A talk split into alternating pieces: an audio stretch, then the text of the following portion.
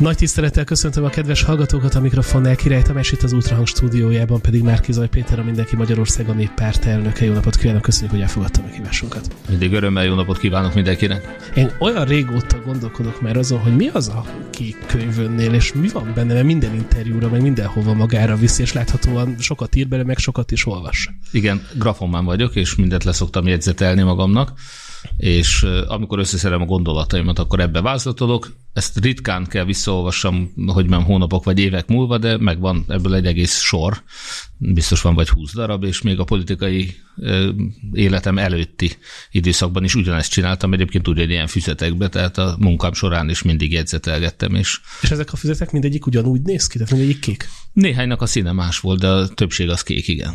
És Pálfi Istvánhoz és Somos Andráshoz van valami írva azokhoz az interjúkhoz? Nincsen, de nem is nekem kellett volna írni valamit, hanem nekik. És őszintén szóval én azért nagyon sajnálom, mondhatnám mind a kettőjük esetét, mert föltételezem, hogy valamilyen szerkesztői szándék is lehetett akár a mögött, hogy ilyen kérdések felé terelték a szót, és aztán egy talán ezért is köszönhető annak, hogy szerencsétlenül fogalmaztak és nyilvánvalóan nem érzek én személyes felelősséget azért, mert valahogy rosszul fogalmaztak, és aztán emiatt nekik éppen vissza kellett vonulni de viccesen mondtam itt is, hogy csak óvatosan, hogy Én akartam is kérdezni, kell tartanom bármit? Tőlem soha, hogy... csak arra vigyáz, arra vigyáz a szerkesztő úr, hogy mindenképpen csak kérdezze, semmit ne állítson, mert abból mindig baj, baj lehet. Igen, akkor állítani ön fog, én megkérdezek, ez lesz a mai felállás. Beszéljünk egy kicsit a talán legfrissebb hírről, hogy ugye ön is a Facebook oldalán közzétette azt, hogy a NAV házkutatást tartotta mindenki Magyarországért mozgalom, na, na már most állítottam valamit, és hogy ennek kapcsán egyébként egyébként többek között lehallgatást, megfigyelést és kémkedést is említett.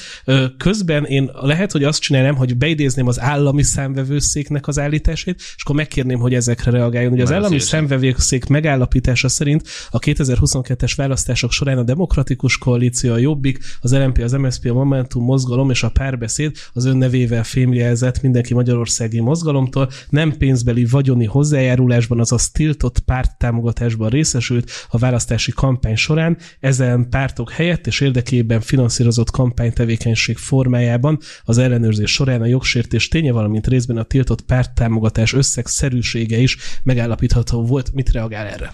Hát ugye itt azt írják, hogy jogsértés ténye. Tényeket egyet sem egyetlen egy tény se állítottak meg. Ők azt állították, azt a véleményt fogalmazták meg, hogy a mi kampány tevékenységünk az direkt párt támogatásnak minősülően ezeknek a pártoknak a kampányát szolgálta. Ami azért nagyon vicces, mert itt egy két és fél milliárdos civil kampányról van szó, a Fidesz, mint kormánypártnak a kampányát pedig 100 milliárdokkal támogatták közpénzből, közmédia, megafon, CÖF és hasonlók által.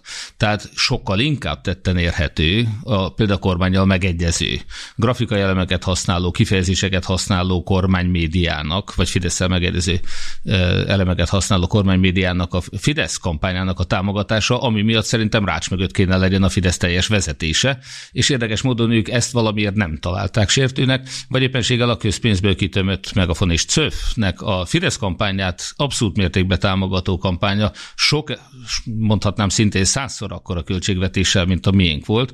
Ha ők azt nem minősítik tiltott pártfinanszírozásnak, akkor hogy merészelik a miénket annak minősíteni, de még egy szóra azon kívül, hogy nyilvánvalóan nincsenek tények e mögött, sőt, pont ebből a jelentésből derül ki, hogy semmiféle tény nincs mögötte, hadd hívjam fel a figyelmet arra is, hogy nem pénzbeli támogatásról beszélnek még ők is csak, tehát még korábban hazudoztak. Maga az ásznak az elnök helyettese is egy hírtévé műsorban, ahova volt szerencsé megszólalni, bár általában elkerülik, hogy engem kérdezzenek, mert akkor elmondanám az igazat. Elmegy a riporter utána, igen. De... Igen, de mindesetre ott például az ásznak a vezető helyettese azt mondta, azt merte hazudni, hogy az MMM a pártokkal közös számlát működtetett. Soha nem volt ilyen.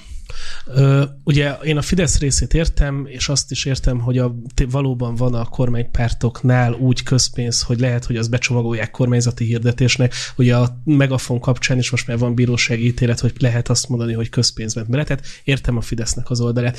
Viszont ugye ön civil kampányról beszél, de azért ugye ön volt a listavezetője az ellenzéki összefogásnak, magyarul azt is mondhatjuk, hogy az ön hátán mégiscsak bement az ellenzéknek egy része a parlamentbe, és ellenzéki pártok képviselő képviselői ülnek jelenleg is a parlamentben. Itt egyáltalán gondolatban külön lehet-e választani a civil kampányt, az önkampányát, a Mindenki Magyarország a kampányát, meg mondjuk a DKLMP-MSZP párbeszédnek a kampányát? Hát ugye gondolatban mindent lehet, és az ellenkezőjét is. A tényekre szeretném, hogy a szorítkoznánk. Az ÁSZ is megalapította, hogy nem került pénz ezekhez a pártokhoz. Az ÁSZ sem talált olyan rendezvényt, kampányanyagot és a többi, ahol mi pártokat vagy pártjelölteket finanszíroztunk volna. De akkor mire ment az a pénz, amiről itt a vita van? Kizárólag olyan anyagokra és olyan rendezvényekre, ami nem pártos kampány volt. Ugye azt is tudni kell, hogy nem csak az országgyűlési választásnak a limitjéig megengedett mondjuk a pártoknak költeni, hanem van olyan kampány, ezzel párhuzamosan volt egy népszavazási kampány például, ahol nincsenek ilyen költési limitek, tehát például bármennyit kampányolhat bárki népszavazási kérdésben, tehát nyilván mi például bátran mertünk népszavazási kérdésekben megnyilvánulni ebben a 22-es kampányszezonban, hiszen az nem pártos kampány volt. Tehát magyarul volt voltak olyan szakértők, és ebben nyilván az ellenzéki pártok szakértői voltak a mérvadóak, akik folyamatosan arra vigyáztak, hogy az MMM civil kampánya semmi esetre se minősüljön tiltott pártámogatásnak. Ez azért volt nagyon fontos a pártok számára, mert ők pontosan tudták, hogy ha annak fog minősülni, akkor büntetést nem az MMM fogja fizetni, hanem a pártok.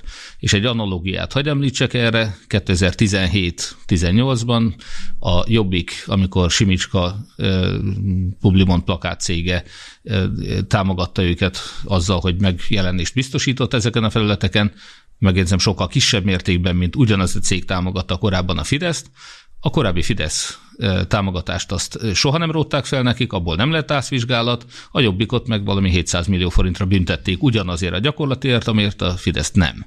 Tehát nyilván ott is a jobbik és Simicska úr nyilván abból indultak ki, hogy a Fidesznél lehetett ezt csinálni, akkor lehet a jobbiknál is. Számomra egyébként nem kérdés az, hogy biztos, hogy lejt a pálya enyhén szól, vagy finoman fogalmazva, és korrekt. a kormánypártok felé, de a kérdés az, hogy önök viszont teljesen ártatlanok az ön álláspontja szerint? Tehát, hogy ebben az egész, mert ugye itt nem is a közpénzes kampányfinanszírozást veti fel az ÁSZ és a társai, hanem a külföldi kampányfinanszírozást. És ez is nagyon fontos dolog. Te, akkor először is nézzük azt a bizonyos közpénzes, hiszen valójában ebben az ÁSZ jelentésben most bár azt állapítják meg, hogy mi külföldi pénzt is kaptunk, és ezért indítottak vizsgálatot, de ilyen jogcím nincs, hiszen maguk sem állítják azt, hogy tőlünk pénzbeli támogatás érkezett vezetett volna a pártokhoz, és nyilvánvalóan az, hogy mi nekünk a kampányunkra a külföldi magyar állampolgárok adakoztak, amit semmi nem tiltott, ezt innentől kezdve szankcionálni szintén nem tudják, hiszen semmi. Tehát nincs olyan, ami tiltotta volna, hogy az MMM elfogadjon külföldi magyaroknak az adományait, és semmiféle pénz ebből nem került a pártokhoz. De akkor egyébként ezt mondta, pártok, ez az ász is ezt mondja. Azt korábban talán még ön is felvetette, hogy például volt olyan párt, ami kevésbé szállt be egyáltalán az országgyűlési kampányba. Tessék elképzelni, hogy a legnagyobb ellenzéki párt egy fillért nem akart beadni a közös Na, de akkor nem pont arról van szó, hogy valójában önök fizették mégiscsak a pártok, Két... amit a pártoknak kellett volna a kampányal megoldani? Nem, a pártoknak is volt egy kampánya, és nyilvánvalóan érintettség okán én ráláttam azok arra a kampányra is, ezért tudom, hogy a pártok öt párt párt azt mondta, hogy nem állnak fel addig, amíg Gyurcsány Ferenc is nem hajlandó legalább azt a részt, amit a többi párt betesz. Hozzátenni az ő, az ő pártos kampányokhoz, úgy tudom, hogy végül megtette, de ugye ez a pártok dolga.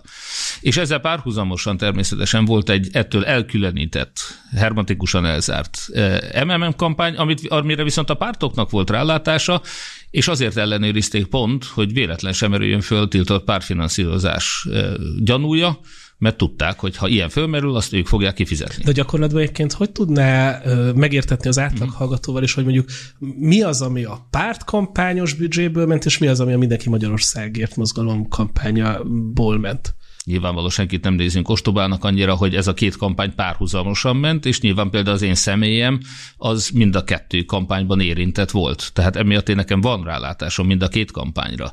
E, a szakértők a miénk is arra vigyáztak, volt nálunk egy a Hold utcai kampányközpontban volt egy nagyon kedves és nagyon szigorú hölgy, akinek az volt a dolga, hogy amikor jöttek be a számlák, akkor mindegyiket egyesével ellenőrizte, és ha bármiféle e, pártos kiadásnak minősülő tétel lett volna rajta, azt nem fizettük ki.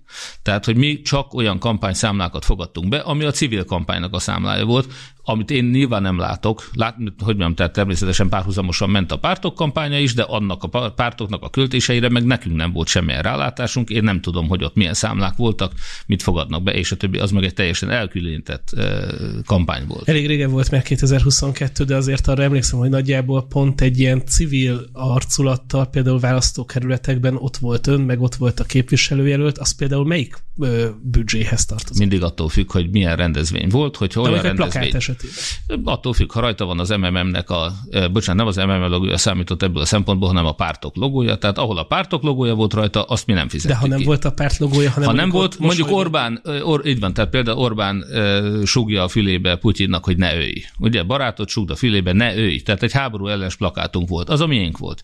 Migráns számláló, ami arra hívta fel. Ezeket értem, de ha van egy ország. Tehát ezeket, bocsánat, tehát ez a lényeg, bocsánat, tehát ezeken nincs párt logó, igen, igen, ezeket igen. mi fizettük ki. Jó, de ha van mondjuk egy MSZP és DK-s országgyűlési képviselő, meg ön, de a Mindenki Magyarország a mozgalom, jól mondom, Mindenki Magyarországa. Mindenki Magyarország a mozgalom. Jól mondom. Ö, ö, image arculatában vannak, akkor az például lehet a, annak a mozgalomnak, a civil a, a... Én úgy tudom, tehát még egyszer a pártok által meghatározott irányvonalat követtük, és én úgy tudom, hogy a szabály az volt, hogy ha logó, stb. van rajta, akkor nem lehetett a miénk. Ennyi de ha rajta van egy politikus, aki mondjuk nyilván összerenzéki jelölt, de az XY párt politikusa, akkor itt már ön se érzi ezt például? Én nem tudok ilyenről. Nem tudok olyanról, hogy rajta lett volna egy... Én azért eh, láttam elég sok plakátot Én is, de, ahol... de olyat nem tudunk, amit az MMM fizetett volna. Mert hogy azon rajta voltak akár kicsiben, de Szerintem ott voltak a, azon ott voltak a logók, ott voltak a pártlogók, ebből adódóan azt a pártoknak kellett fizetni.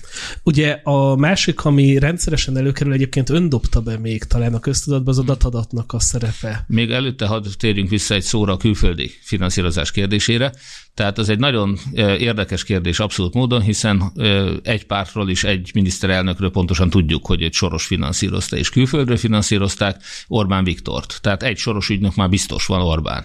Igen, ami... nyomtat, nyomtató ügynök gyakorlatilag 93-ból akkor, mert nagyjából akkor kapott a Fidesz iroda a Soros György Alapítvány. Egy nyomtatót? Nyomtatókat. Az hát konkrétan... meg a tanulmányait is. A Soros Alapítvány fizette, és a többi, tehát nagyon kitartóan támogatta a Soros György és Alapítvány a kormányt, még 2010 után is. Ugye ott van az az emlékezetes fotó, amikor 2010 után, a választás után kalauzolja a magyar parlamentben Soros Györgyöt Orbán Viktor. Tehát Orbánnak a soros ügynöksége az minimum 2010-ig jól dokumentált. Ezzel szemben én soha nem találkoztam. Soros Györgyel, az engem állandóan ezzel támadni próbál a Lázár János például, kapott Soros Györgytől azt hiszem 60 milliót egy remek roma deszegregációs programra. A programot én magam is nagyra értékelem, és Soros György is nagyra értékelte Lázár János tevékenységét, mert ez 60 milliós támogatással jutalmazta. Hát én ezzel Lázárral meg Orbánnal szemben sose találkoztam Sorossal, nem kaptunk onnan pénzt. Én arra tudok hagyatkozni, amit Korányi Dávid elmondott nekünk az Action for Democracy-ról, és egyébként egy szerződést is kötöttünk, ez ráadásul nyilvános volt már a választás előtt. Tehát mi nem utólag kikotyogtuk, hogy kapunk valahonnan pénzt, hanem megsajtóztuk nyilvánosan, hogy mi kapunk az Action for Democracy-tól pénzt. Korin Dávid azt mondta, hogy ők kizárólag magyar állampolgároktól fogadtak el a mi kampányunkra később támogatásként átutalt összeget, mindent dokumentáltunk, mindent elszámoltunk. Ugyanúgy, ahogy én minden kampányommal 2018 óta. Tudom, hogy nincs ilyen más a magyar politikában, tehát a magyaroknak szokatlan, hogy van egy politikus, aki igazat mond, meg nem lop. Ez viszonylag szokatlan Magyarországon, de mi ehhez tartottuk magunkat, nem csak a választás után, ez nem véletlen elszólás, és nem tudom mi volt, 2015-18-tól minden kampányomat teljesen nyilvánosan csináltam, mindegyikkel fillére elszámoltam itt is. És ebbe se tudott még a titkos szolgálat se belekötni. Két titkos szolgálati vizsgálat, egy NAV vizsgálat, egy NAIF vizsgálat, egy RÁSZ vizsgálat soha nem talált semmilyen szabálytlanságot a mi kampányunkban. Én ezt hangsúlyoznám leginkább. Ugye, ahhoz... És bocsánat, tehát egy civil szervezetnek külföldi támogatást elfogadni szabad, külföldi magyar állampolgárok támogatását viszont még pártok is elfogadhatták, a Fidesz is nyilvánosságra hozta az IBAN bankszámlaszámát, és külföldről is várt adományokat. Igen, csak itt nem pont az volt a baj, hogy egy szervezeten keresztül kapták, tehát akkor ennyi Dávidféle szervezeten keresztül, hogyha mit tudom én, Horváth János New Yorki emigráns hmm. magyar utal önöknek, akkor az úgy teljesen rendben van, de ha a szervezetnek utal, és vagy az adománygyűjtő szervezet ten keresztül jut el önökhöz, már az már problematikus, nem. mert hogy egyébként nem lenyomozható, ugye az még Te... Karácsony Geréknél is hmm. elő előfordult, hogy hogy lehet az, hogy mondjuk egy adománygyűjtő ládikába hogy fér bele ennyi euró. És Ez egy nagyon nehezen lenyomozható dolog, de természetesen semmilyen jogszabálysértés nem történt. Ezt az ÁSZ meg a titkosszolgálat sem állítja. Tehát teljesen legális volt, amit mi csináltunk. Én őszintén szóval nem kevésbé, hanem jobban érzem azt megnyugtatónak és ellenőrzöttnek, hogyha egy, az Egyesült Államok kormánya által ellenőrzött szervezet adja, hiszen az Egyesült Államokban nagyon szigorú jogszabályok vonatkoznak például ezekre a Csak politikai... más jogszabályok vonatkoznak az Egyesült Államokban, mint a, a szervezet, magyar... Persze, sokkal szigorú szabályok vonatkoznak rájuk, most meg nem mondom, hogy a, mit tudom, egy C, 4, 2, stb. Tehát van egy jogszabály, ami, aminek ez a szervezet, az Action for Democracy megfelel. Átláthatóság szempontjából most nyilván ez nem azt jelenti, hogy az adományozóikat nyilvánosságra hozzák, hanem hogy az Egyesült Államok kormánya őket ellenőrzi és ellenőrizheti, tehát ők vállalták azt, hogy ennek megfelelnek. Amerika Magyarországgal ellentétben nem egy következmények nélküli ország, ott, hogyha valaki bármiféle visszaélést követ el, az tényleg börtönbe kerül.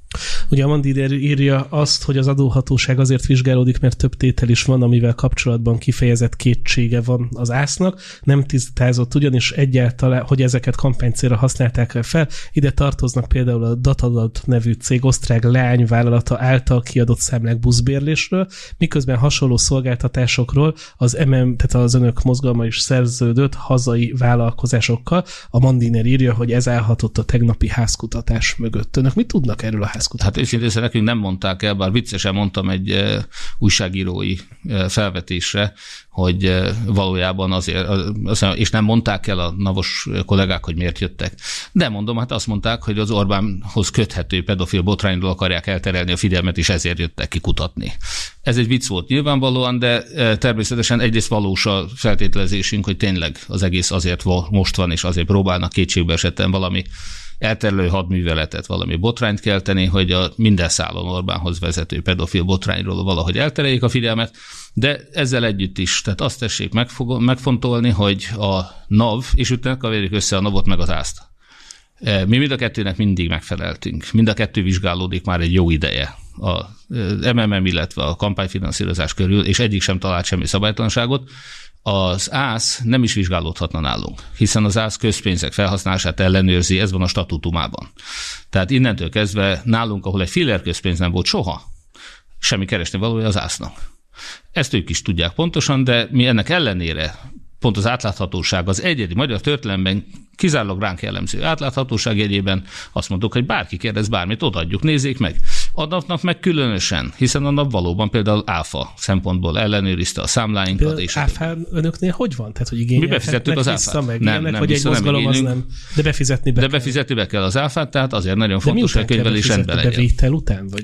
Tessék elképzelni például, hogy ezzel volt is nekünk problémánk, óriási költségünk pontosabban, hogy amikor az Action for Democracy küldött nekünk összegeket, és mondjuk utána egy, a datadat ugyebár Ausztriában bejegyzett szervezet, és nekik kellett fizessünk utána kampánykiadásokat, annak az áfáját nekünk kellett befizetni. És így még a kampány után is azt hiszem, hogy ilyen 10 milliós nagyságrendű összegben fizettünk be még áfát. Egyébként hogy áll most az önök mozgalma, meg egyáltalán itt hmm. például ugye a pártoknál tudjuk, hogy felelnek a pártvezetői a saját vagyonukkal.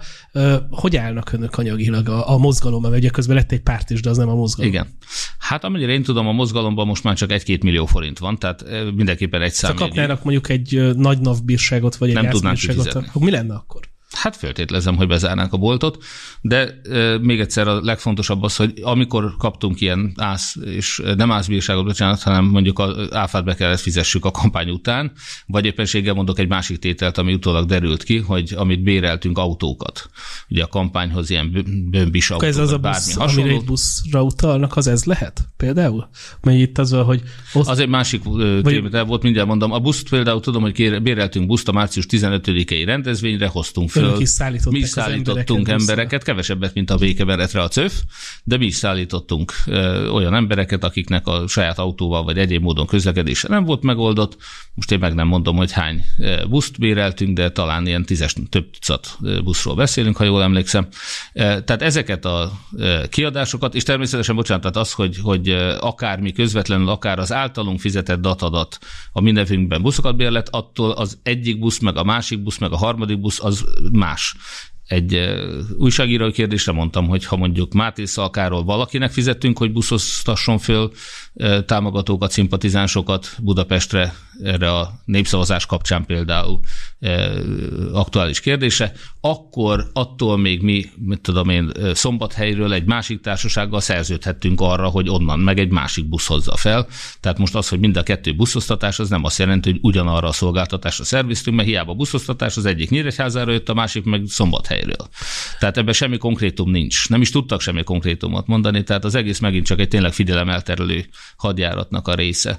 De legfőképpen azt szeretném hangsúlyozni, hogy bennünket nagyon sokat ellenőriztek, a NAV is egy éve, több mint egy éve most már bekérték a teljes kampányidőszak összes számláját az MMM-től, és nem találtak benne semmi szabálytlanságot. Most is csak sejtetéseket emleget Vindis László, illetve az ÁSZ, Ugyanaz a Vindis László, amikor én találkoztam vele egy diplomáciai fogadáson a tavalyi évben, hát most ennek legalább három éve van, akkor elmondta, hogy ők a pártokat azzal próbálják az MMM ellenuszítani, hogy azt mondják nekik, hogy azokat a költéseket, amit mi számoltunk el, azt ők pártköltésnek minősítik és befizettetik a pártokkal, mint büntetést, kivéve, ha a pártok be tudják mutatni bármilyen módon, hogy ez lopás, korrupció volt, mert ha mi nem költöttük el, nem volt ténylegesen, nem valósult meg az az esemény, amit ők büntetésbe be akarnak szedni a pártoktól, ha nem valósult meg, akkor nincs büntetése. Na most természetesen az ásznak semmi köze nincs ahhoz, hogy megvalósult vagy nem. Tessék? Ez elég zavaros. Tehát még egyszer akkor úgy mondom, hogy az ász azt állítja, hogy mondjuk mi elköltöttünk két és fél milliárd forintot, és szerintük ez a két és fél milliárd valamiért a számok nem állnak össze. Tehát a mi kampányunk két és fél milliárdos volt, ők mégis valamiért 1,4 milliárdról beszélnek, nem tudom, meg 1,6-ról.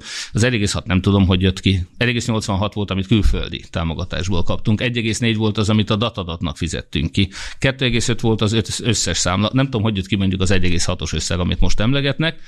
De visszatérve a legfontosabb azt is elképzelni, hogy a, az ÁSZ azt az ajánlatot teszi most, és egyenesen rá tukmálja a pártokra, hogyha ők a mi két és fél milliárdunknak egy részéről bebizonyítanák, hogy ez korrupció volt, és valójában csak leszámlázták, de nem volt mögötte teljesítés, na kedves pártok, mi bevasaljuk rajtatok a két és fél milliárdot, meg még annyi támogatástól lelestek, tehát 5 milliárdot fogtok fizetni büntetésként, de ha bebizonyítjátok, hogy mondjuk 100 millió ebből az csalás volt, és nem volt esemény mögötte, akkor az a 100 2 az, az 200 millió, azt nem kell nektek befizetni. Tehát magyarul most 100 milliós. Az mondta önnek? Igen. És ezt milyen megfontolásból mondta el? Vagy mit akar? Nagyon jó pofán elbeszélgettünk egy diplomáciai fogadáson, ahol elmondta, hogy egyrészt azt mondta nekem, ezzel kezdte, hogy Márkizai úr... Péter, vagy... Lehet, hogy viccesnek találta, nem tudom, de azt mondta, Márkizai úr, kiderült, hogy minden, amit maga mondott, igaz. Mondom, ne csodálkozzon rajta, nekem a vallásom tiltja, hogy hazudjak. És utána elmondta, hogy van egy vizsgálat, és hogy ők azt vizsgálják, és most a pártoknak az lesz az érdeke, hogy azzal vádoljanak bennünket, hogy itt elloptuk ezt a pénzt, mert ha elloptuk, akkor nem lesz nekik büntetés belőle. És van a pártok részéről részéről, nyilván itt az ellenzéki pártokra gondol, gondolom nem a Fideszre, de hmm. hogy lát hajlandóságot arra, hogy ezt mondják? Érdekes módon nem. Egyedül Ungár Péter, akiről hát nem legnagyobb rossz indulattal se lehet azt állítani, hogy ellenzéki lenne. Tehát Ungár Péter, aki jó ideje a Fidesz érdekében működik, megszavazta a csádi fegyveres katonai szerepvállalást például, meg elindít egy főpolgármester jelöltet Karácsony úr ellen. Tehát az az Ungár Péter, aki sorozatosan a Fidesz érdekében cselekszik, tehát az ellenzék számára mondhatnám áruló, Fidesz számára egy jó ügynök. Tehát ő egyedül, aki mindenféle sejtetét nem lehet tudni, hova került a pénz, ezt simán ellopták, valaki elsétált vele, és a többi. Ugye ez azért nehéz, ez a történet Ungár Péter vagy bárki részéről, mert a magyar történelemben egyedüli módon mi számoltunk el teljesen átláthatóan 42 ezer soron a kampánypénzeink utolsó filérével is. Tehát itt aztán nem lehet azt mondani, hogy nem lehet tudni, hogy mire költöttük. Hát ott van az utolsó golyóstollig. Akkor ide hadd kérdezzek még, és akkor szerintem lezárhatnánk ezt, mert bőven kapaszkodik igen. még más mondataiba. Legyen sokkal, a, igen, de pedofilozunk is. Igen, bár azzal óvatos leszek, nehogy még túl akarom élni a mai adást, és a datadat, hogy ugye most az, elég, az előbb elég magas számot, ha 1,89 milliárd. 1,86-ra emlékszem, de nem is számoltuk össze, hanem a Fidesz. Fizettek ki a datadatnak. Amivel... Nem, ennyi jött, bocsánat, Action for Democracy. 1,86, mi két és fél milliárdunkból. 1,86 jött a Action for Democracy keresztül, és 1,4, egy harmadik szám, ugye 1,4 milliárd az, amit mi a datadatnak fizettünk Na, ki. Akkor 1,4. Hogy Igen. a datadat azért, amikor így arra gondolunk, és a sajtóhíreket olvassuk pro-kontra, akkor ott azért ugye felmerül többek között Ficsor Ádámnak a neve, aki mm. korábban Gyurcsány Ferenchez köthető, illetve nagyon sokan Én így... úgy tudom, nincsenek jóba egyébként, hogy, kö... Igen, igen, de hogy, hogy, hogy a datadatról mm. mindig hajlamosak vagyunk ilyen valamilyen nagyon sötét hacker csapatra gondolni, akik, akik mindenféle érdekes dolgokat csinálnak, hogy még kifizetnek 1,4 milliárd forintot a datadatnak. Uh-huh. Aztán tudja, hogy azt utána a datadat tételesen mire költ? Persze. A datadatnak nem egy lump sum, ahogy mondja az angol, tehát nem egy általány összeget utaltunk. Ő tételesen mindent kiszámlázott. Egészen pontosan le van bont, vagy miért mennyit számlázott. És én még azt is elmondom, ez a cég ugyebár Bajnai Gordon úrnak a cége, vagy érdekeltségébe tartozó cég, mindegy, hogy fogalmazom meg. Nos, ő egy nagyon lelkes támogatója volt a, az ellenzéknek is korábban is, a mi kampányunknak Londonban is. le is fotózták őket. Igen, ott is beszélgettünk, nagyon kedvesen meghívott egy vacsorára, és beszélgettem vele, tehát egy abszolút őszinte elkötelezett hazafi volt, és ezért akarta támogatni a mi kampányunkat, tehát egészen biztos lehet benne, hogy ő nem vágott át minket. Tehát ő nem számlázott túl, sok bárki, aki egy videófilmet csinált nekünk, vagy nem tudom, papírlapokat eladott, bárkinek lehetett olyan szándéka, hogy ezen ő valamit gazdagozdjon, vagy keressen, tehát van rajta egy haszonkult, stb. Én biztos vagyok benne, hogy a datadat és Vajnai úr mind a ketten úgy voltak vele, hogy kiszámlázták a szolgáltatás korrektárát, de nem rajtunk próbáltak De mit csinál a datadat? Tehát mit csinálta mindenki Magyarország a mozgalomnál a datadat? Hát én meglepődve hallottam, hogy még egy, egy ebédet is fizetett valamikor, mert volt az érdekes módon, hogy mi, a, amikor látogattunk valahova, akkor ott a kedves aktivistákat és a többi, amikor esetleg vettünk nekik egy kiflit, vagy vettünk egy ebédet, vagy hasonlót, azt általában mi fizettük. De valamikor a kampány során volt egy olyan tétel, amikor kivételesen nem mi fizettük a számlát, valahogy a datadathoz került, és éppenséggel a datadat fizette ki. nem Persze a datadat, ezek, nem, nem, nem. Hát ez egy, tudom én volt, egy néhány tízezer forint mondjuk, de ez a számla később nyilván ugyanúgy elszámolásra került felénk. Tehát a datadat olyan szolgáltatásokat végzett tipikusan, hogy például internetes hirdetéseket, reklámokat szponzor, más szponzoráltunk, mi fizettük ki, de ők voltak, akik meghatározták, hogy ezt a hirdetésünket ezen a felületen ennek a célcsoportnak, mit tudom én, 100 ezer forinttal meghirdetjük. Elégedett volt az ő szolgáltatásukkal? Maximálisan, tehát én azt gondolom, hogy ők egy nagyon jó szakmai csapat. Ha jól tudom, az ellenzék minden pártjának dolgozott korábban már, meg külföldön is sok politikai kampányban dolgoztak, és mindenképpen azt hiszem, hogy a legjobb. Mi, sokan kérdezik, hogy miért azokkal dolgoztatunk, akik már annyiszor megbuktak a Fidesz ellen kampányban, hiszen ugyanezek a szakértők persze dolgoztak már több más ellenzéki kampányban is, de nem tudok olyanról, aki náluk jobban értett volna ehhez a területhez. Fundraisinget is csináltak nekünk, tehát például 400 millió forint mikroadományt nekem barátaim panaszkodtak is néha, hogy állandóan kapják az SMS-eket, legális SMS-eket, mindjárt záróját oda tehetünk, hogy voltak olyan fideszes influencerek, akik azzal vádolták a datadatot, hogy kérés nélkül, az ő engedélyük nélkül az ő telefonszámukra vagy e-mailjükre küldött megkereséseket. Soha egyetlen egyről sem sikerült az elmúlt két évben bebizonyítani, hogy a datadat olyan helyre küldte volna, ahol nincsen GDPR-kompatibilis megfelelési nyilatkozat, kérés, jóváhagyás arról, hogy arra a számra valaki küldjön neki üzeneteket. Akkor azok Egy sem. Vágnak, hogy a datadat akár összefonódik magántitkos szolgálatokkal, egykori titkos szolgálati emberekkel, meg ez, ezeket így ön nem tapasztalt? Nem, soha természetesen. Ők kínosan vigyáznak rá, és ez, itt ez, amit ön utalt az előbb arra, hogy itt lehallgatás, megfigyelés, mi azt tapasztaltuk folyamatos Pegazusosan. Én nekem a telefonom már is nagyon furcsa. Van Pegazus a telefonján? Nem tudom, mert őszintén szóval ezt nem néztük meg. Azt valaki, aki erre rálátott, az megnézte, és akkor, amikor a Pegazus botrány kibukott, hogy a Fidesz Izraelből iszonyatosan drágán vett kém szoftver, kém fegyvert, akkor abban a listában valaki, egy újságíró azt mondta, hogy az én számon nem volt benne. De hát ez még a kampány Más előtt. már meg sem akarják. Engem ez nem zavar. Igen, természetesen. De ez nem azt jelenti, hogy engem nem hallgattak le. Ez nem azt jelenti, hogy nem volt bármilyen kém szoftver, akár a telefonomon, akár bárhol máshol. Én azt tudom, hogy a kampányunkból voltak olyan belső anyagok, amik rendszeresen kiszivárogtak. Volt olyan, hogy a Kurucinfón egy amerikai oldalon ugyebár megjelentek abszolút nem GDPR-konform módon mondjuk személyes adatok, ami a kampányunkról belső adatok. Tehát ez az... lehet, hogy a szövetségesek szimvárogtatták ki? Igen, ez is lehet, vagy szövetségesnek álcázott fideszes ügynökök, ez a valószínűbb. Nem gondolom, hogy egy hithű ellenzéki szivárogtatta volna ki. Én azt gondolom, hogy a kampányunkba be voltak építve ügynökök, akár, hogy mondjam, sima a hétköznapi értelembe vett fideszesek, akik az ellenzék kampányába beépültek, akár titkosszolgálók is felellem, tehát lehettek a, a, és a szolgáltatók alkalmazottai is. Akár a szövetségesek közül valakiknek már annyira elege volt önből, vagy így ebből az egészből, hogy úgy voltak fel, hogy ezt már úgy is buktuk, akkor legalább még törjünk borsot az óruk alá. Mert a Pesti De... legenda az így szól, hogy akár nem, a DK e, pont, a, a DK biztos, én azt gondolom egyébként, hogy a DK-sok nem. A DK-s szavazók azok a legelkötelezettebb ellenzékiek. Nem a szavazók. Amikor a DK, vezető. Pontosan, ez a különbség. Tehát a, amikor a DK e, támadásait tapasztalom, akkor én e, mindig, és azt mondják, hogy a, miattam buktuk el, kizárólag, ugye a török Gábor Elemez is azt mondja, hogy egyetlen egy probléma volt ebben a kampányban, az én személyem. Tehát egyébként ez egy tökéletes demokrácia, le lehet váltani Orbán Viktort, nincs is egyenlőtlenség, semmi gond nincsen, az ellenzék simán nyerhet, hiszen ez egy demokratikus ország, egyedül a miniszterelnök személye volt a probléma. Hm? Ez némi túl, ugye ezt a direkt 36 is nagyjából ezt hozta ki az elemzésében néhány héttel a kampány után. Én elmondtam, hogy nagyon örülök neki, hogy ha tényleg Magyarországon minden rendben van, egyedül az én, nem tudom, partizános elszólásom volt az egyetlen probléma a kampányunkkal, de legyen így, viszont visszatérve a eredeti kérdésre, tehát a kérdés az az, hogy, volt, hogy volt-e olyan, aki ellenünk dolgozott. Én magam is azt mondtam többször, hogy igen, hátulról is lőttek. Tehát ez egy nagyon nehezített kampány volt, százszoros túlerővel szemben, nem kaptunk kampányfelületet, még akkor se, ha fizettünk érte, egyszerűen 2500 plakátot tudtunk összeszedni, csak a Jobbiknak kétszer ennyi volt a 18-as kampányába. A Jobbiknak, meg hát nem az ellenzéknek 18-ban rendelkezésre állt a Hír TV, a Magyar Nemzet, a Lánchíd Rádió, a Publimont reklámfelületei is soroljam tovább, a töredék ennyi eszköz nem állt már rendelkezésre. 22-ben már egy kiépült erős pártállammal álltunk szembe fegyvertlenül.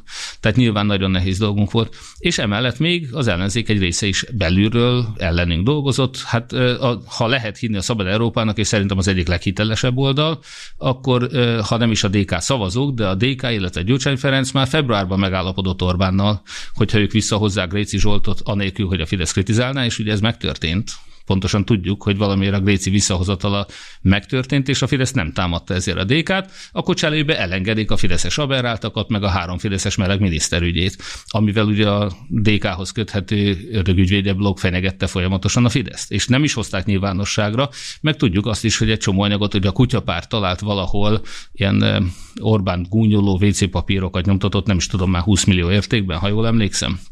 Hát ezt valaki legyártatott a kampányban, és valaki más pedig eldugta és nem vitte ki. Más kampányanyagokról is tudunk. Maga direkt 36 cikk leírta azt, hogy hogyan szabotálta el az ellenzék mondjuk a kampány újságnak a kihordását. Ennek a cikknek a végén van az, hogy Gyurcsány Ferenc eltávolította önt a szignál csoportból. Igen, ez, ez, ez tényleg így volt? Igen, én kaptam, a szignál csoportnak az a sajátossága, hogy amíg az ember benne van, ugye addig olvassa az üzeneteket, és a választás estéjén talán, vagy másnap reggel, de kaptam egy ilyen üzenetet a szignál csoportból, hogy Gyurcsány Ferenc eltávolította önt a csoportból.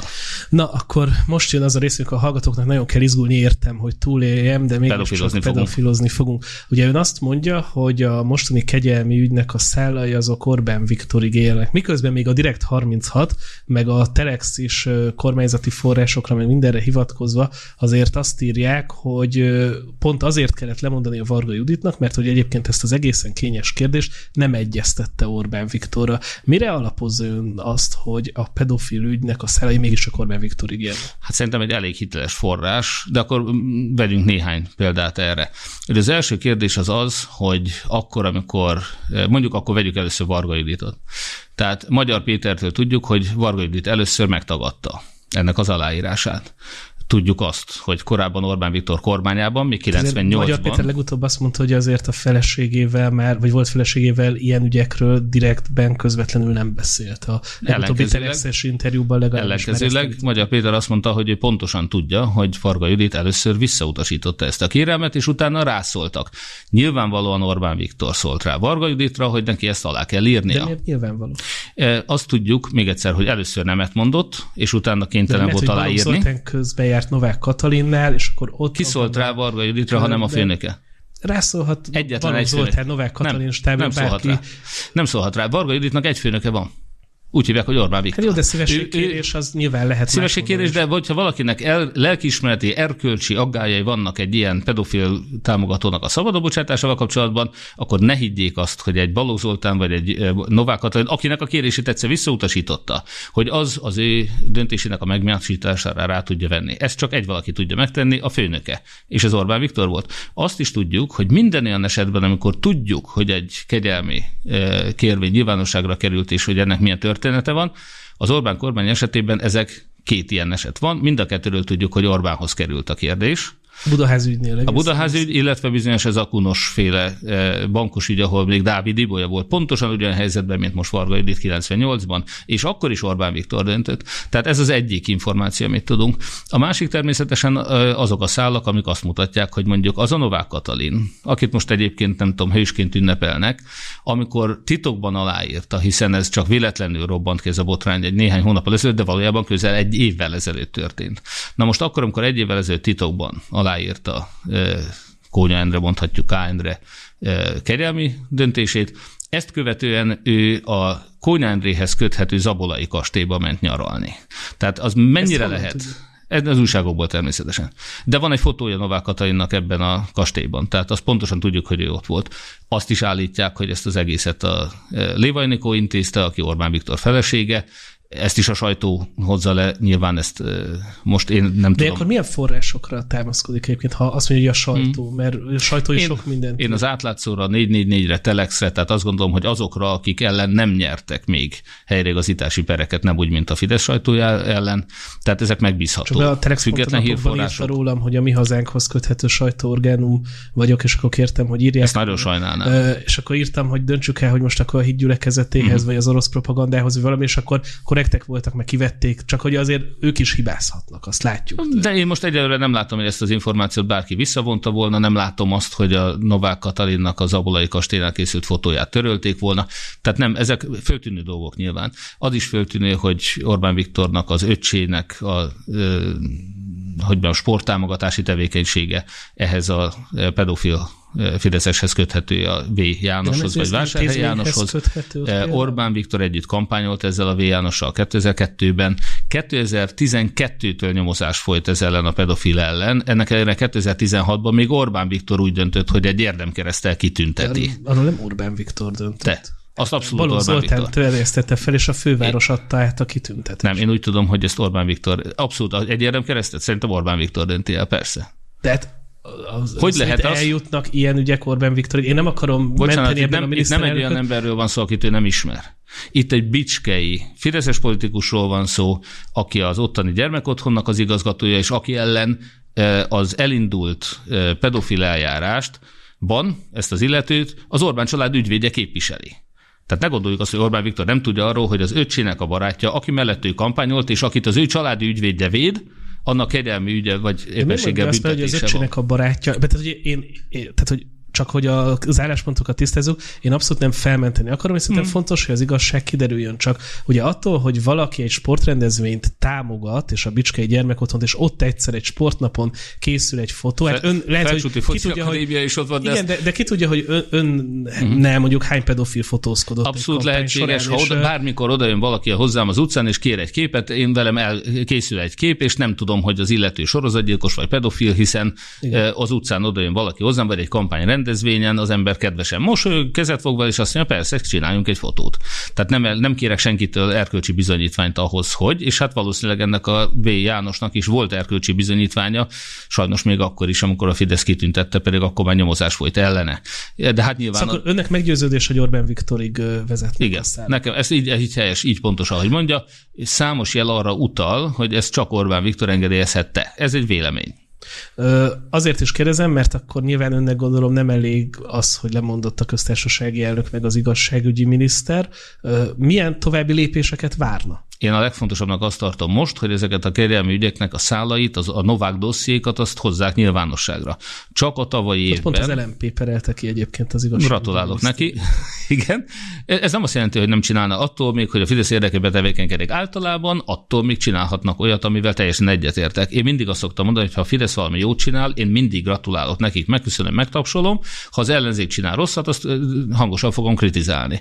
Ez egy politikai kultúraváltás. Mi a, mi a tisztesség útjában hiszünk, és azt gondoljuk, az ország akkor lesz gazdag, nyugati, boldog, egészséges ország, ha mi ezt az utat követjük, a tisztesség útját. Úgyhogy még mindenki, aki jót csinál, az számíthat arra rá, hogy én ezt el fogom ismerni. Úgyhogy ha az LMP éppenséggel mondjuk a, a Fidesz érdekében az ellenzék ellen tevékenykedik, meg csátba küldene magyar katonákat, borzasztóan nem értek fölháborító hazárulásnak tartom. Amikor az akugyárakat kritizálja és próbálja megállítani a méreggyárak Magyarországra tömeges betelepítését, akkor meg azt mondom nekik, hogy hajrá.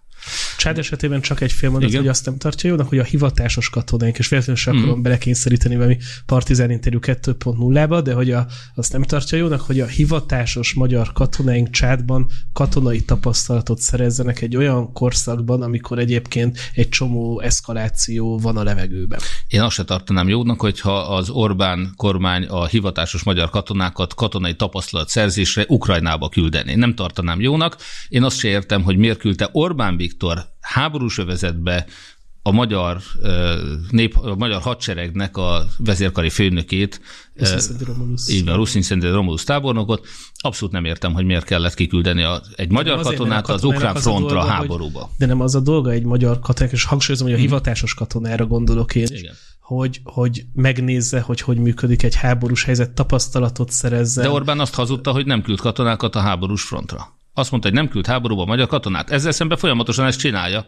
Irakba küldünk katonát, Csádba küldünk katonát, Koszovóba küldünk katonát, Boszniába küldünk katonát. Mikor fog Ukrajnába küldeni Orbán magyar katonákat? Azt hazudta a kampányban végig, hogy ő nem fog. Igaz, azt is hazudta, hogy nem fogja megengedni, hogy Magyarországon keresztül halált okozó fegyvereket szállítsanak, és rengeteg fotóbizonyíték van róla, hogy küldtek háborút, halált okozó fegyvereket Magyarországon keresztül engedtek.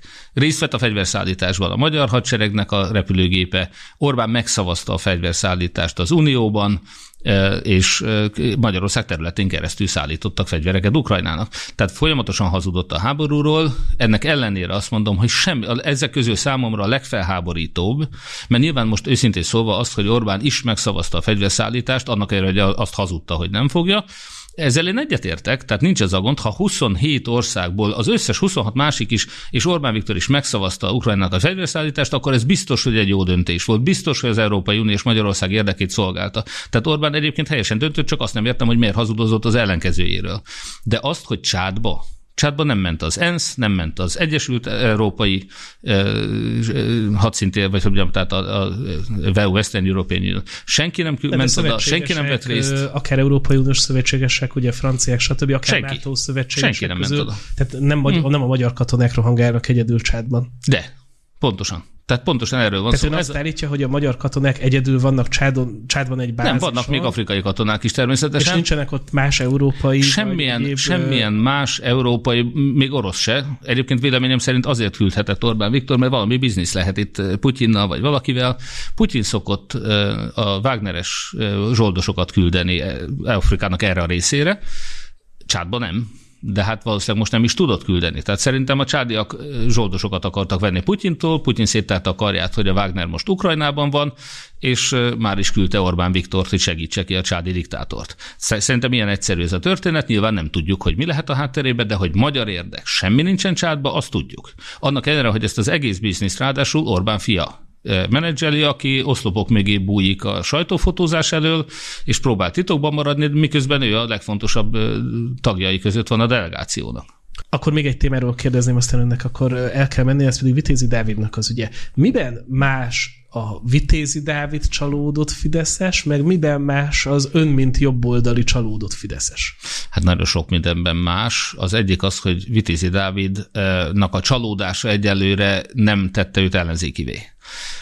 Tehát amikor én nyíltan leplezem le a korrupciót, és küzdök az ellen, hogy például csátba küldjenek magyar katonákat, és a többi, ezzel szemben mondjuk Vitézi Dávid kritizálja Lázár Jánost, és az egyébként valóban katasztrofális közlekedési miniszteri szereplését. De ő a magyar kormányt, Orbán Viktort, vagy éppenséggel a korrupciót, ami a legfelháborítóbb, vagy a nyugati szövetségeseink elárulását, Putyin, meg kínai, meg török érdekeknek való magyar érdek alávetést, ha úgy tetszik, hazár, közkeletű szóval hazárulást, ezeket ő nem kritizálja. De nem azért, mert ő elvileg, ha egyáltalán, de főpolgármesternek indul, és a főpolgármesteri hivatalban nem a kínai orosz diktatúrák, meg az ilyenek a téma, hanem az, hogy a kukákat hogyan szállítsák el, meg hogyan lesz közvilágítás, meg nagyjából. És Ugye ez, ön a polgármester, ez, tehát ön, ön tudja ezt jobban. Ez biztos benne van ebben, de semmilyen alapon nem lehet azzal vádolni Vitézi Dávidot, hogy ellenzéki lenne semmi nem utal arra, hogy ellen, egy csöppet soha életében semmi De azt, nem hogy egy jó várospolitikus legyen? De legyen egy jó várospolitikus, őt egy nagyon jó jelöltnek tartom, egy nagyon jó Fideszes jelöltnek tartom, és ezzel nincsen semmi probléma, csak a Fidesznek van most egy olyan taktikája, hogy fölépítik Vitézi Dávid. Ez megint csak egy föltételezés nyilván. A színfalak mögött fel, szerintem nagyon egyszerűen zajlik, hogy találnak egy ellenzéki árulót, akinek a segítségével egy Fideszest megpróbálnak az ellenzék számára eladhatóvá tenni, majd a Fidesz nagyvonalúan azt fogja mondani, hogy hát annyira jó jelölt ez a mint tőlünk teljesen független Vitézi Dávid, hogy mi beállunk majd mögé. Hát, itt ült és ez egy... Péter nálam, ő azt mondta, hogy szinte biztos benne, hogy a Fidesznek lesz saját jelöltje, mert hogy a Fidesz nem teheti meg, hogy nem állít saját jelöltet Budapesten. Én szerintem fog saját jelöltet állítani, ezt a jelöltet szerintem úgy fogják hívni, hogy Vitézi Dávid. Előtte felépítik úgy, hogy minél több ellenzéki szavazót el tudjon vinni, ehhez kellett neki Kungár Péter, aki nem is ellenzéki. Ha nem így lesz, egy Fideszes... Péternek egy túró Rudit, most ebben a egy túró Rudit, bármi, most is Ha így lesz, akkor is adok neki egy túró Rudit, ráadásul fogunk vele találkozni hamarosan, mert ő késznek mutatkozott egy eh, nyílt vitára, beszélgetésre, úgyhogy ezt hamarosan, ha jól tudom, 13-án talán megszervezzük. Tehát mindesetre ez egy föltételezés nyilván, ismerve a Fidesz nem tudom, emlékeznek-e annak idején Szegeden például Nemesi Pál egy ezer szálon Fideszhez köthető vállalkozót indítottak Botka László ellen 19-ben, és azt hazudták végig, hogy ő független. Én ellenem egy Fideszes önkormányzati képviselőt, a Fidesz kormány tagját, aki a bukása után másnap belépett a Fideszbe, úgy kampányolt végig Reze István Hódműzővásárhelyen, hogy ő független. Hogy se színek, se semmi nem volt ott. Tehát az a baj, amikor a Fidesz már, már a... Most még Kovács Pál ellenzi, Kovács Pál ugyanez. A... Kovács Pál ugyanez, aki a Lázárnak a leghűségesebb embere volt, aki magát nekem úgy jellemezte, mint egy Stockholm szindrómás SS tiszt, aki rengeteg megaláztatást elszenvedett, rengeteg korrupciót látott és fedezett. elmond ilyen magánbeszélgetéseket a nyilvánosságban, hogy az, az annyira nem oké? Okay? Nézze, én úgy szoktam lenni ezzel, hogy amikor például Vindis László ezt a bizonyos személyes beszélgetésünket, mert ez egy ugyanilyen magánbeszélgetés nyilvánosságra hozatala. Nagyon szimpatikusnak találtam egyébként a beszélgetés során Vindis Lászlót, és nem is mondtam el mindez idáig. Amikor Vindis László ezzel szemben kiáll és elkezd engem támadni, akkor azt mondta, hogy elnézést, tehát akkor már hadd meséljem el én is ezt a beszélgetést, amiben semmilyen negatívum nincs Vindis Lászlóra, vonatkozóan csak egyszerűen elmondom azt, hogy milyen stratégia áll ennek az egésznek a hátterében. Kovács Pál esetében ő másfél évig dolgozott velem. Én polgármester voltam, ő pedig a Fidesz által kinevezett Fideszes cégvezető volt. Na most nyilvánvalóan akkor nekem vele kellett együttműködni az utcák tisztántartása, a sport, működtetése, meg a menza, meg sok minden más kapcsán. És nyilván nagyon sokat beszélgettünk vele, és én pontosan tudom, hogy minden egyes lépését Lázár Jánossal egyeztettem, mert ő kellően őszinte módon ezt nekem egyébként el is mondta. Na most én azt gondolom, hogy ez Hódműzővásárhelyen egyébként sem titok, valljuk meg, semmit nem tett azért, hogy ellenzéki legyen. Most megpróbálják ellenzékinek azok a fideszes orgánumok, mint az Index, vagy, vagy Szegeden egy Szeged 365 nevű oldal. Tehát egyértelmű fideszes sajtóorgánumok próbálják őt ellenzékinek beállítani, mert azt szeretnék, hogy ellenzéki szavazókat vigyen el tőlem. E, de az egy szegénységi bizonyítvány, hogyha a Fidesz már pénzért sem talál olyan ellenzéki, tényleg ellenzékit, aki mondjuk e, jobb jelölt lehetne, mint Kovács Pál, aki egyébként egy, e, mondom magam ugyan biztosan tehetséges ember, csak valamiért Lázár Jánoson kívül soha nem talált még foglalkoztatóra, ha úgy tetszik, tehát mindig csak Lázárhoz köthető forrásokból. Vicces módon én nem küldtem előtt annak idején, én azt mondtam, hogy neki nagy tapasztalata van, ott vannak fideszesek a vásárhelyi cégeinknél, meg az önkormányzatnál is, mert addig, amíg szakmai munkát végez, addig tervez. Ugye mondta, az 2019-ben, hogy nem kapnak elég forrást önöktől. Az nem, ezt 18-ban mondta, ha jól emlékszem, amikor próbálták ott bezárni a stadiont és a többit, ami engem teljesen fölháborított természetesen, és tőlünk sokkal több forrás kapott, mint a Fidesztől. Hát tényleg utolsó kérdés, hogy azt látom, hogy Magyar Pétertől viszont rendszeresen osztanak meg a Facebookon idézeteket. Magyar Pétert igazi ellenzékinek tartja, illetve... Nem, nem, nem, nem szó sincs róla. Nem, Magyar Péter nem ellenzéki, ezt ő maga sem állítja. Tehát akkor, ő egy csalódott Fideszes, aki kritizálja a Fideszt. Egy kicsit más, mert mondom, az én csal... de egyébként most ebből a szempontból közelebb van hozzám, mint egy Vitézi Dávid természetesen, mert most Magyar Péter elkezdett azért küzdeni, hogy a Magyarországot tisztítsuk meg a korrupciótól. Önök bevennék a pártjukba? Én azt hiszem, hogy igen, nyilván erről nem én egyedül döntenék. Beszélgettek de... ilyen? Nem, de én egy, egy bizalmas üzenetet egy közös ismerősön keresztül kértem, hogy juttassanak el neki, hogy ha ő érdeklődik egy akkor beszéljünk.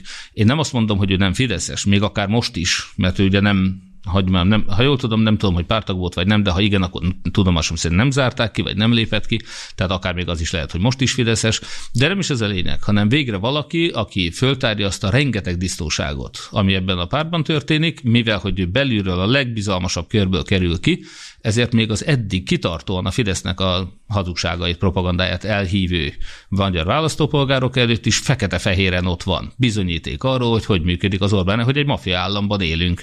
Hogy ennek a mafia államnak a feje Orbán Viktor, aki, hogyha egy miniszterének a vállásügyébe bele akar szólni, akkor a kormányzati, ez hatalommal való visszaélés, a kormányzati ellenőrző hivatalt ráküldi ennek a miniszternek a férjére. De az miért beleszólás, amikor azt mondják, hogy oldjuk meg normálisan, mm. hát mégiscsak egy, a kormánynak egy felső vezetőjéről van szó, tehát hogy nekem tehát, az, az abszolút belefér, hogy békíteni akarják, vagy hogy ez e, menjen le normálisan. Ez egyrészt magánéletbe beleszólás, de ez, ez nem hagyján... ez tényleg egy segítség. Tessék? Ez nem lehet, hogy tényleg egy segítség. De bocsánat, ha van egy vállás. Egyébként hozzáteszem, tehát én magam, mint magánember, én nagyon vállás ellenes vagyok. Én hitű katolikusként szoktam mondani, hogy nem csak az abortuszt ítélem el, én megint csak én, én személy szerint nagyon ellenzem, gyilkosságnak tartom, és mindenkit arra biztatok, hogy ne, ez nem egy gyermek, vagy nem egy születi szabályozási eszköz. Jó, tehát egy éle, megfogant élet, az szent és sérthetetlen, és, és minden segítséget meg kell adni, hogy az édesanyják ezt az életet megszüljék, és, és gyereket felneveljék egy egészséges, boldog, tisztességes országban, és a vállás rendkívül ártalmas. A legtöbb várás rendkívül ártalmas a gyermeknek. Persze mindig lehet példákat mondani, hogy milyen borzasztó abúzus is éri néha. Talán az életvédelem kérdése felül Úgy van. Jó, tehát minden esetre én hitű katolikus, én nekem megvan a magán álláspontom, és ebben természetesen én a saját véleményemet elmondhatom bármelyik embertársamnak, de hogy valaki egy kormányzati pozíciót felhat, felhasználjon arra, hogy zsarolással, börtönnel fenyegetve, ellenőrzéssel, nyomást gyakorolva beleszóljon más emberek magánéletébe. ezt a Telex interjúba, hogy azért ott az inkább arról szólt, hogy próbáljuk meg csendben megoldani. Bocsánat, tehát a KEHIT, a kormányzati ellenzési hatóságot ráküldik egy e, e, éppenség az ő általa működtetett intézményre, őt zsarolják, fenyegetik, és ez az egész ellenőrzés abban marad akkor, amikor megoldották ezt a magánéleti ja, azért problémát. Nehéz, nem tudjuk például Varga Juditnak az álláspontját. Nem, mert ő sokat mondóan hallgat. Ez is egy nagyon fontos dolog, mert nyilván, hogyha ő nem érten ezekkel egyet, akkor megszólalt volna. És nem lehet, hogy ő azt mondta, hogy távozik a közéletből, és ezért nem szól. Megvan egy ilyen mondás, hogy hallgatás beleegyezés. Tehát, ha ő cáfolni akarná azt, amit a férje elmond, akkor már megszólalt volna. Oh, hiszen a férje ráhivatkozik. A férje honnan tudhatná azt, hogy a Varga Juditnak ráparancsoltak, hogy írja alá egy pedofil támogatónak a kegyelmi kérvényét. Csak Varga Judittől tudhatja.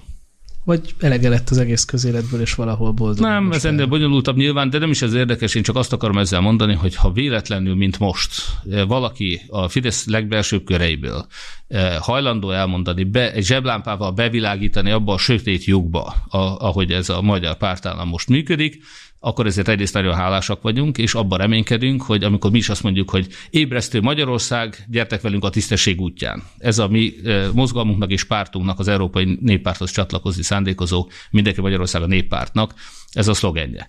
Én azt gondolom, hogy nagyon sokat segít Magyar Péter abban, hogy a magyarok fölébredjenek. Én is voltam Fidesz szavazó. 2010-ben még Orbán Viktorra szavaztam.